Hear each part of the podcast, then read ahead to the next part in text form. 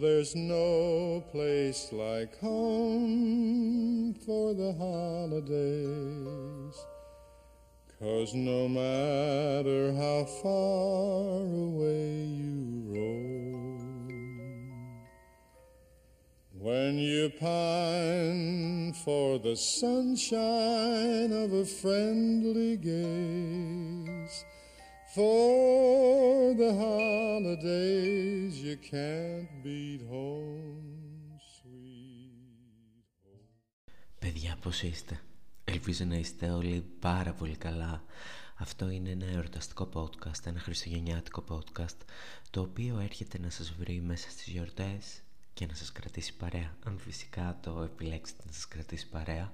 Είμαι ο Λαμπρουσκώτης και αυτό είναι άλλο επεισόδιο χριστουγεννιάτικο, εορταστικό, πρωτοχρονιάτικο του Λάθος Τροφή Πείραμα. Θα μου βοηθούσε πάρα πολύ να βάλετε τα σχετικά αστεράκια στην εφαρμογή του Spotify, να ακολουθήσετε, να κάνετε share, να σας αρέσει. Τελεία. Στην αρχή του επεισοδίου έβαλα το, ένα τραγούδι και το έβαλα εντελώς συνειδητά, το There's no place like home for the holidays. Ωστόσο δεν ξέρω αν το... Όχι αν το πιστεύω, το πιστεύω είναι αλήθεια, απλά θα ήθελα λίγο στην αρχή του επεισοδίου, το οποίο κατά τα άλλα δεν θα έχει καμία δομή, θα είναι σαν ένας μήνα απολογισμός πριν κλείσει χρονιά, θα είναι ένα συνονθήλευμα σκέψεων, τραγουδιών που μου αρέσουν, ε, ιστοριών από εδώ.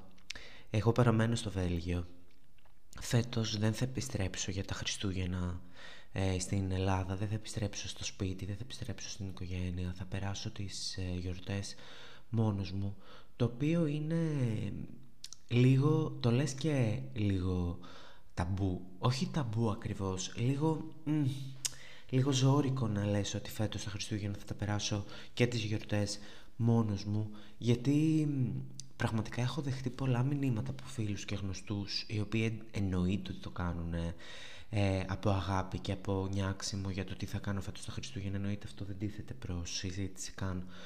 Αλλά ε, παίρνω πάρα πολλά μηνύματα, τι θα κάνεις φέτος, με ποιους θα τα περάσεις, θα πας σε ρεβεγιόν, θα συναντήσεις κάποιον, θα συναντήσεις κάποια. Ψάχνω να βρω σωστές λέξεις.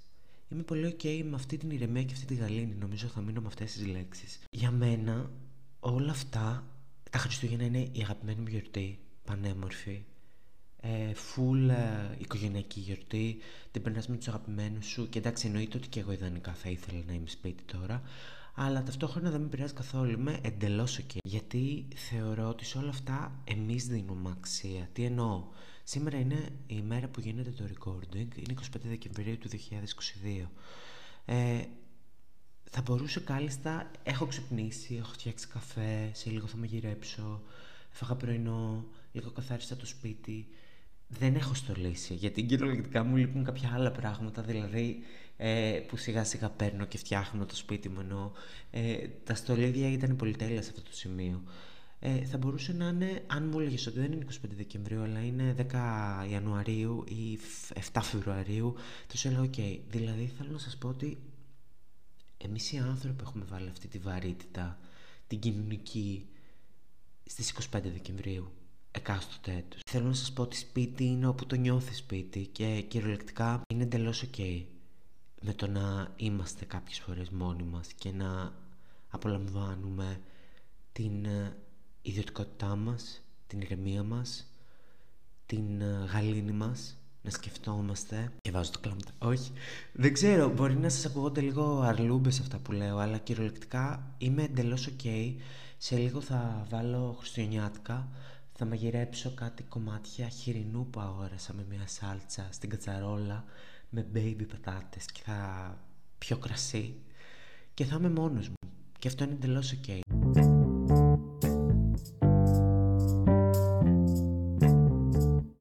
Θα έλεγα ότι είναι κοινωνικά πλαίσια, δηλαδή το ότι πρέπει τα Χριστούγεννα να είσαι με κάποιον, με, τα, με την οικογένειά σου, με παρέα.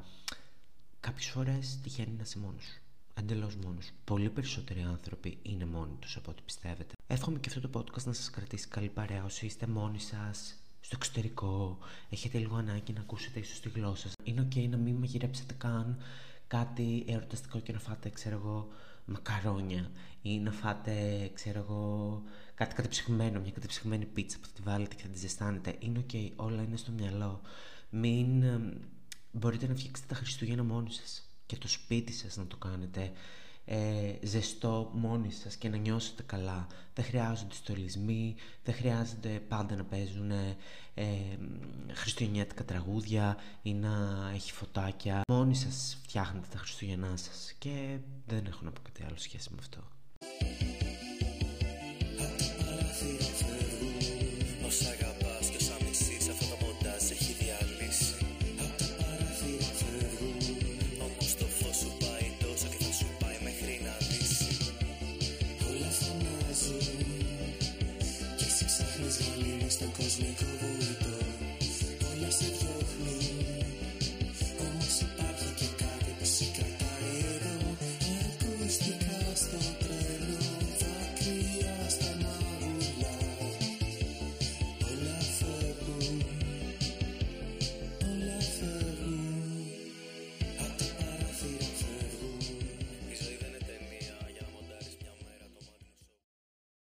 Σε αυτό το σημείο θέλω να πω ένα περιστατικό, το περιστατικό με τη γραμματέα στον τομέα, η οποία καημένη είναι πάρα πολύ ευγενική. Είναι μια κυρία Βελγίδα εξήντα χρονών, η οποία λίγο βαριέται, η οποία θέλει να βγει λίγο σε σύνταξη, εγώ, η οποία θέλει να... δεν θέλει να δουλέψει, εγώ, θέλει να πίνει καφέ το πρωί, εγώ, θέλει να... ενοχλείται όταν πας να της, να τη ρωτήσεις κάτι πάνω στη δουλειά της, γιατί είναι εξήντα, θέλει να βγει στη σύνταξη. Ε, αυτή ξέρει ότι είμαι από την Ελλάδα. Φανταστείτε, κάθε μέρα μου λέει καλημέρα, καλό βράδυ, καλησπέρα. Έχει, της έχω μάθει το τι κάνεις, πώς είσαι. Τέλος πάντων, ήμουνα στον τομέα κάποια στιγμή και είχα πάει να, πάρε, να πάρω ένα καφέ. Και με σταματάει και μου κάνει λάμπγο, λάμπγο.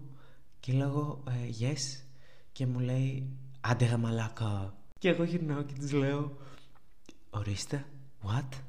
Και μου λέει, άντε γα μαλάκα. Και γελούσε, αλλά, αλλά το έλεγε με μια έκφραση που ήταν μέσα στο χαμόγελο, πάρα πολύ περήφανη. Και μου λέει, τι σου... Ε, και, και, ε, ε, εμένα με πήγε σε μια μηχανία. Και μου λέει, τι είπα? Είπα κάτι κακό. Και της εξηγώ τι είπε. Και παιδιά, κοκκίνησε σαν το πατζάρι. Έγινε κατακόκκινη, έγινε, ε, ντρεπόταν να με κοιτάξει και αμέσως κατάλαβα βασικά ότι δεν ήξερε τι έλεγε και της λέω είναι ok, εντελώς ok, γέλασα, εγώ χαχαχαχαχα, γέλασα γιατί λέω πραγματικά έρθει και στο Βέλγιο για να ακούω ότι η μαλάκα μου είπε ότι είχε ένα αγόρι Έλληνα ο οποίος... Ε, το έλεγε συνέχεια, αλλά ποτέ δεν είχε μάθει τι σημαίνει στην πραγματικότητα και ποτέ δεν είχε ερωτήσει τι σημαίνει στην πραγματικότητα και της εξήγησα ότι το είναι εντελώς, το λέμε και για πλάκα στην Ελλάδα και οι φίλοι μεταξύ μας δεν σημαίνει τίποτα, δεν με έχει προσβάλει, δεν έχω περιεξηγηθεί γιατί ξέρετε εδώ πέρα την έννοια των ορίων την έχουν πολύ πιο έντονα από ό,τι την έχουμε στην Ελλάδα και το να ξεπερνάς τα όρια και να γίνεσαι intrusive, να παρεμβαίνεις στην σφαίρα κάποιου ή να προσβάλλεις κάποιον και ειδικά σε τέτοια πλαίσια εργασία είναι πάρα πολύ βαρύ, περισσότερο βαρύ από ό,τι είναι στην Ελλάδα και είχε κάνει τώρα στο μυαλό της αυτή τεράστιο ατόπιμα με το να με πει εμένα μαλάκα και της εξήγησε ότι είναι εντελώς ok και ότι το πήρα στην πλάκα και ότι κατάλαβε εντελώς το context, ότι δεν ήξερε τι έλεγε.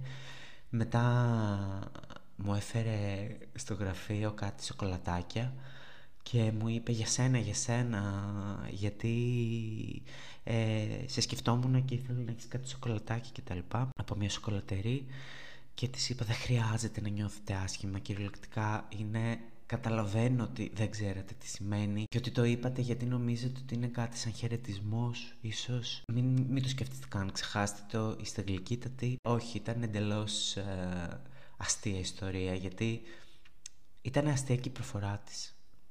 Όταν είπε το μαλάκα. Άκουσα μαλάκα, μεγάλο ολλανδική προφορά. Το δεύτερο σημείο στο οποίο θέλω να σταθεί αυτό εδώ το podcast είναι το, η ιστορία με την uh, αντιπρόεδρο του Κοινοβουλίου η οποία κατηγορείται αυτή τη στιγμή για ό,τι κατηγορείται και μένει να τα κρίνει όλα η βελγική δικαιοσύνη, η οποία κινήθηκε ταχύτατα. Ε, και εντάξει, δεν ξέρω, ίσως να παίρνουμε μαθήματα από τη βελγική δικαιοσύνη και τα αντανακλαστικά της βελγικής ε, δικαιοσύνης.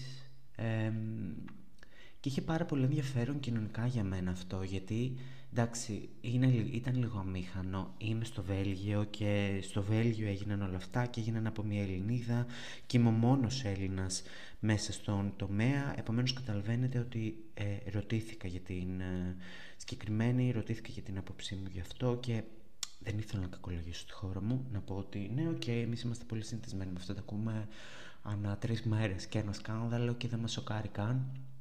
Δεν ήθελα να το πω αυτό σε καμία περίπτωση, γιατί κάθε φορά που βρίσκομαι έξω έχω ένα κανόνα και πραγματικά θέλω να μιλάω πάρα πολύ ωραία για τη χώρα μου, γιατί θέλω να την εξυμνώ. Δεν λειτουργώ σαν ambassador της Ελλάδας, εννοείται. Απλά τονίζω τα καλά της Ελλάδας κάθε φορά που είμαι έξω, γιατί αν αρχίσουμε και εμείς να μιλάμε άσχημα για τη χώρα μας έξω, okay. Λέω τα καλά. Τέλος πάντων, ενώ ήμουν σίγουρος ότι θα ερωτηθώ. Η απάντησή μου ήταν ότι νιώθω τρελαία μηχανία. Το ότι μια Ελληνίδα είναι τόσο involved και τόσο μπλεγμένη αυτή τη στιγμή σε ένα τέτοιο τεράστιο πολιτικό σκάνδαλο και έχει ιδιαίτερη βαρύτητα, γιατί ήταν αντιπρόεδρος του Κοινοβουλίου. Και είναι λίγο αστείο το ότι βρήκανε σακούλες με λεφτά στο σπίτι της. Και πραγματικά δεν είπα ότι το corruption είναι κάτι το οποίο έχουμε συνηθίσει στην Ελλάδα σε ένα μεγάλο βαθμό. Είπα ότι, ότι όλοι και όλοι εμείς στην Ελλάδα νιώθουμε τρελαία μηχανία αυτή τη στιγμή και ότι η Ελλάδα έχει ακουστεί για όλους τους ε, λάθους λόγους την τελευταία περίοδο. Τι εννοώ, αυτοί έχουν ακούσει πάρα πολύ την Ελλάδα αυτή τη στιγμή για τις υποκλοπές, για αυτό τώρα, ότι μια Ελληνίδα ξαφνικά έφερε τη διαφθορά, το οποίο είναι μεγάλη μαλακία. Δεν την έφερε η Ελληνίδα τη διαφθορά, η διαφθορά υπήρχε. Και ίσως αυτό το συμβάν φέρνει στην επιφάνεια συστημικά κενά, δεν ξέρω πώς να το πω, ίσως διο, διόδους, ότι υπήρχαν δίωδοι να γίνει αυτό το πράγμα. Και είχε πάρα πολύ ενδιαφέρον η απάντηση πολλών συναδέρφων μου, οι οποίοι είναι όλοι Βέλγοι. Τι εννοώ, μισώ σαν άνθρωπος τις ε, γενικότητες και τις γενικολογίες, και όταν πιάνω τον εαυτό μου να κάνει, να προβαίνει σε μια γενικότητα και σε μια γενίκευση και να λέω όλοι αυτοί είναι αυτό, όλοι εκείνοι είναι αυτό, επειδή εγώ γνώρισα τέσσερις ανθρώπους από την τάδε χώρα και όλοι φέρθηκαν με αυτόν τον συγκεκριμένο τρόπο, όλοι είναι αυτό. Πραγματικά προσπαθώ να απαγορεύσω τον εαυτό μου να κάνω τέτοιες γενικεύσεις, γιατί κατά ενενήντα τοις εκατό είναι λάθος. Βέβαια τα κλισέ για κάποιο λόγο υπάρχουν και αυτό συζητούσαμε με τους συναδέρφους μου. Η απάντησή τους ήταν πάρα πολύ ενδιαφέρουσα και ήταν ότι ε, γιατί σιγά Βέλγοι δεν έχουν κάνει τεράστια σκάνδαλα πολιτικά και οικονομικά, γιατί πιστεύεις, μου είπανε, Βέλγοι δεν ε, έχουν εμπλακεί σε αυτό το σκάνδαλο, θα φανεί, θα ακουστούν σίγουρα και ονόματα Βέλγων ευρωκοινοβουλευτών. Και είμαι σε φάση από μέσα μου, προς τη μήνυ σας, γιατί πραγματικά ενώ αυτοί οι άνθρωποι θα μπορούσαν να κάνουν μια γενίκευση και να πούνε κοίτα οι Έλληνες, ρε παιδί μου, ακούγονται, τι, διαφθα... τι διαφθαρμένος λαός είναι οι Έλληνες, όλο κλέβουνε, όλο διαφθορές και όλο κάνουνε ε, οικονομικά εγκλήματα και όλα αυτά. Πραγματικά τουλάχιστον μπροστά μου, δεν ξέρω τι σκέφτηκαν από μέσα τους ή τι είπανε τη στιγμή που γύρισα εγώ την πλάτη, δεν με αφορά, δεν μπορώ να το ελέγξω. Δεν μπορώ να το κριτικάρω από τη στιγμή που δεν μου είπανε κάτι ε, συγκεκριμένα απευθυνόμενοι σε μένα, εννοώ. Ήτανε πολύ προς τιμή τους το ότι με έκανα να νιώσω πάρα πολύ άνετα με το να πούνε γιατί μόνο η Ελληνίδα τα κάνει. Όλοι τα κάνουν. Όλοι τα κάνουν. Είναι στην ανθρώπινη φύση διαφθορά. Πολλές φορές όταν ε, παίρνεις εξουσία και παίρνεις χρήματα και παίρνεις ε, ε, δύναμη, είναι πολύ εύκολο να παρεκτραπείς και να κάνεις κατάχρηση της εξουσίας σου και της δύναμής σου. Επομένως, ε, ήταν προς τιμή τους, με έκαναν να νιώσω πάρα πολύ άνετα και γενικά με έχουν αγκαλιάσει πάρα πολλοί συναδελφοί μου. Ε, συζητάμε πολύ συχνά για θέματα κουλτούρας, γελάμε, ότι ρε παιδί μου, ακόμα ας πούμε και το ότι ε, ε, εγώ πολλές φορές κλείνω την πόρτα του γραφείου μου για, λόγω ζέστης, για να μην φεύγει ζέστη. Ρε παιδί μου, αυτοί αφήνουν ανοιχτή την πόρτα τους λίγα χιλιοστά, γιατί ε, όταν κλείνεις την πόρτα δείχνεις ότι είσαι μη διαθέσιμος και δεν θες να μπει κάποιος στο γραφείο σου, και ήμουν σε φάση πω, πω, δεν το είχα σκεφτεί ποτέ. Δεν ξέρω, μπορεί και στην Ελλάδα να το έχουμε. Εγώ δεν το έχουν πιάσει δικές μου κεραίες αυτό το πράγμα, και συζητούσαμε ότι καλό είναι να αφήνεις μερικά χιλιοστά άνοιχτη την πόρτα για να δείχνεις ότι ε, κάποιος όταν είναι να μπει μέσα στο γραφείο σου μπορεί να μπει. Και κοιτάξτε τώρα ρε παιδιά, θέματα κουλτούρας. Είμαστε όλοι μια Ευρώπη, αλλά κοίτα πόσες, πόσα στοιχεία κουλτούρας μας διαφοροποιούν, και έχει τρελό ενδιαφέρον όλο αυτό. Και τώρα ακολουθώ και εγώ το open door policy. Ε, τέλος πάντων, αφήνω λίγα χιλιοστά ανοιχτή την πόρτα μου για να μην α, θεωρηθώ αγενής και μη φιλόξενος και ότι δεν δέχομαι ανθρώπους μέσα στο γραφείο μου. Η Ευρώπη είμαστε μια γειτονιά. Αυτό πιστεύω, ίσως... Έχω φτιάξει αυτό το μάντρα στο μυαλό μου για να είμαι πολύ πιο ήρεμος, ότι είμαι κοντά στο σπίτι. Ε, και να πω σαν νερό ό,τι είπα στην αρχή του podcast. Καταλαβαίνετε τι εννοώ σπίτι. Σπίτι είναι οι άνθρωποι. Δεν είναι το σπίτι, η τύχη. Η... Σπίτι είναι οι άνθρωποι. Σπίτι είναι η αίσθηση. Αν ερχόντουσαν δηλαδή η οικογένειά μου ε, εδώ πέρα σήμερα, θα ήταν σπίτι. Θα ήμουν στο σπίτι. Σπίτι είναι οι άνθρωποι, σπίτι είναι οι φίλοι, σπίτι... το σπίτι είναι η αίσθηση. Δεν μπορώ να σας απαντήσω αν α, έχω αυτή τη στιγμή που κάνω το recording την αίσθηση του σπιτιού μέσα μου, μπορεί και να μην την έχω, μπορεί ακόμα να προσαρμόζομαι, το πιο πιθανό. Σε ένα μικρό βαθμό βασικά, ίσως και να την έχω, τώρα που αρχίζω και στολίζω το σπίτι μου και παίρνω πράγματα, χαλιά, ε, φυτά... Ε, παραγγέλνω πράγματα, μου έρχονται, αποφασίζω που θα τα βάλω, αρχίζω και εξοικειώνομαι με το περιβάλλον μου. Σε αυτό το σημείο θα πω πφ, καλά Χριστούγεννα, καλή χρονιά, ευτυχισμένο το δύο χιλιάδες είκοσι τρία, με ηρεμία, με αγάπη, να... με υγεία εννοείται πάνω απ' όλα, να περιβάλλεστε από ανθρώπους που αγαπάτε και από ανθρώπους που σας αγαπάνε και από κανέναν άλλον, να πετυχαίνετε στόχους, να προσέχετε τους εαυτούς σας, να κάνετε τις εξετάσεις σας, μην το παραμελείτε, και να σταματήσετε τις κακές σας συνήθειες στο μέτρο που είναι δυνατό, να βάζετε στόχους. Η στοχοθεσία είναι πολύ ωραίο πράγμα, εφικτούς όμως, έτσι, εφικτούς στόχους, γιατί αν δεν είναι εφικτοί και πραγματοποιήσιμοι δεν θα γίνουν, θα απογοητευτείτε και δεν θα, θεωρεί, θα θεωρήσετε ότι έχετε αποτύχει. Επομένως, καλό είναι να είναι ρεαλιστική η στόχη και εφικτή. Σας ευχαριστώ πάρα πολύ. Στο επόμενο επεισόδιο, αν το ακούς εσύ, που πρέπει να το ακούσεις αυτή τη στιγμή, θα είσαι εδώ και θα κάνουμε μαζί το επόμενο podcast με συνέντευξη και με συζήτηση. Ε, σας ευχαριστώ πάρα πολύ όσοι φτάσατε μέχρι εδώ. Καλές γιορτές, με ηρεμία, ευτυχία, δύναμη και υγεία. Φιλιά σε όλους, τα λέμε στο επόμενο επεισόδιο.